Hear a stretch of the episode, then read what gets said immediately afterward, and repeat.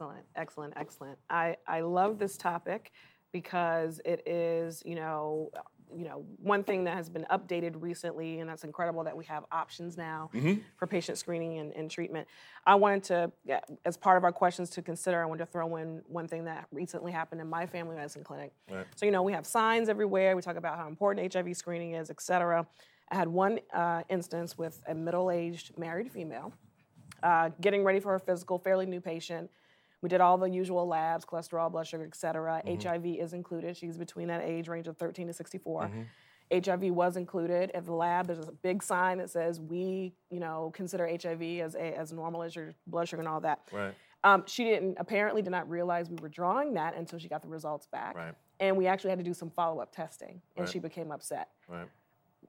You know, what else could we have done in that situation? Yeah, I think it's hard because back in the day when, and there's still a lot of stigma with HIV. So it's not one of those things where um, we say, oh, it's just like high blood pressure or diabetes or cholesterol. It is in that it can be managed, but it isn't in that there's no stigma with cholesterol and Right. hypertension, diabetes around your sex. So there used to be that separate consent form in the past where you had to sign something differently. Nowadays, a lot of clinics, and this depends on state and institution, it really depends on what the institution believes they need to do. And so a lot of these places, when you sign that paper at the when you come into a doctor's office or you go into emergency room, you're signing off on all those labs, and that includes HIV. right. And it's meant to destigmatize HIV, but then in a situation like yours, where the patient didn't know they were being tested for it and they didn't ask, there's a surprise, especially if they come out positive. They were like, "Well, I didn't get tested. Even I didn't ask to be huge tested." Yeah.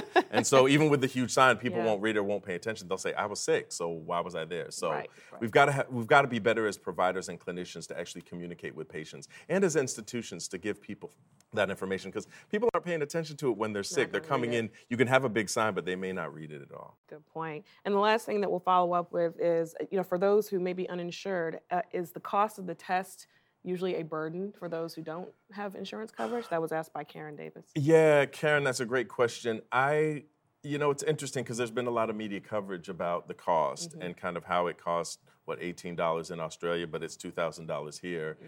And the pharmaceutical companies have been reeling about that. But what I will tell you for a fact, and pharmaceutical companies are corporate, so they're, they're trying to make money, so obviously that's part of it. But they do have an advancing access program, Gilead does, um, that actually allows patient assistance programs and cards to happen. And it depends on the pharmacy, it depends on how equipped they are with understanding the ins and outs of those programs. But basically, if you're underinsured, like you have an insurance plan that doesn't cover a lot of things, they can help you with that. Or if you're uninsured and don't have anything. So in this day and time, people who want to get PrEP, and want to be on PrEP as an option for HIV pre- prevention shouldn't have any problem. They should be able to leave a pharmacy with little or no cost. Very good. And how? And as far as testing is concerned, can people get free, you know, rapid screens or, or Oh, free people can HIV get, yeah, testing? people can get rapid screen testing anywhere they want, and usually it's going to be like Department of Health, but a lot of community-based organizations are doing it as well. There are home HIV tests that you can get, Mm-hmm. so you can do that, but that costs like 30 dollars in some of the pharmacies. So I'd say a Department of Health, community-based organizations, they literally have a lot of tests at their disposal, and we'll offer them for free, and they'll be anonymous. Very good. Um, one of the other questions you actually touched on right before we got to this break, Right. someone was asking and confirming that if you have a male, this is from Natalie, if you have a male HIV negative partner in a relationship with an HIV positive undetectable Mm-hmm. partner, you know, is it just, is it, un, you know, is the thought that you just would not give them PrEP, is that unnecessary or do you offer it if they want it? Yeah, you can offer. I think it's a great question. That's the discussion that you have to have. Mm-hmm. So again, the thing is that you, you hear HIV providers and a lot of people in infectious disease and sexual health talk about the toolkit. And so they say the HIV prevention toolkit, there's a lot of stuff that we have available at our disposal right now, which we didn't have 10, 15 years ago. And so treatment is prevention. If a woman is HIV positive and her male partner is HIV negative, right? Mm-hmm.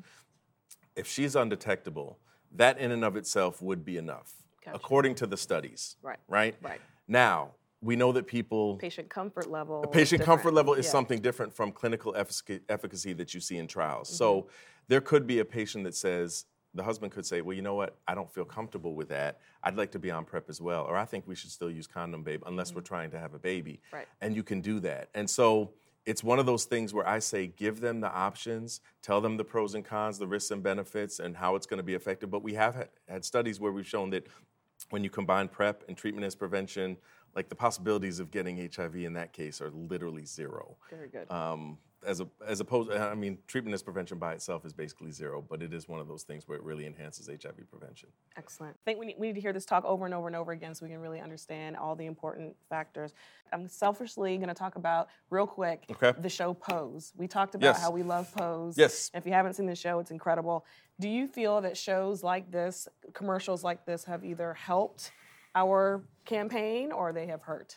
Uh, I think it's a little bit of both. Yeah. I think I've, I've had people that have seen the commercials for uh, PrEP and thought, oh, that's that gay drug. So they think the same thing. So I think some people think a certain way beforehand and the medication may help. I've seen also people who didn't know that PrEP exists. So all of a sudden when they see it, they're like, oh, PrEP is out there. I see the commercial now. I may look into it. Excellent.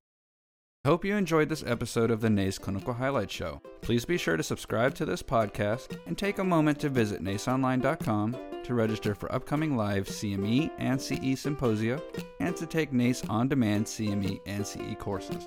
Also, be sure to visit and like us on Facebook at NACE CME.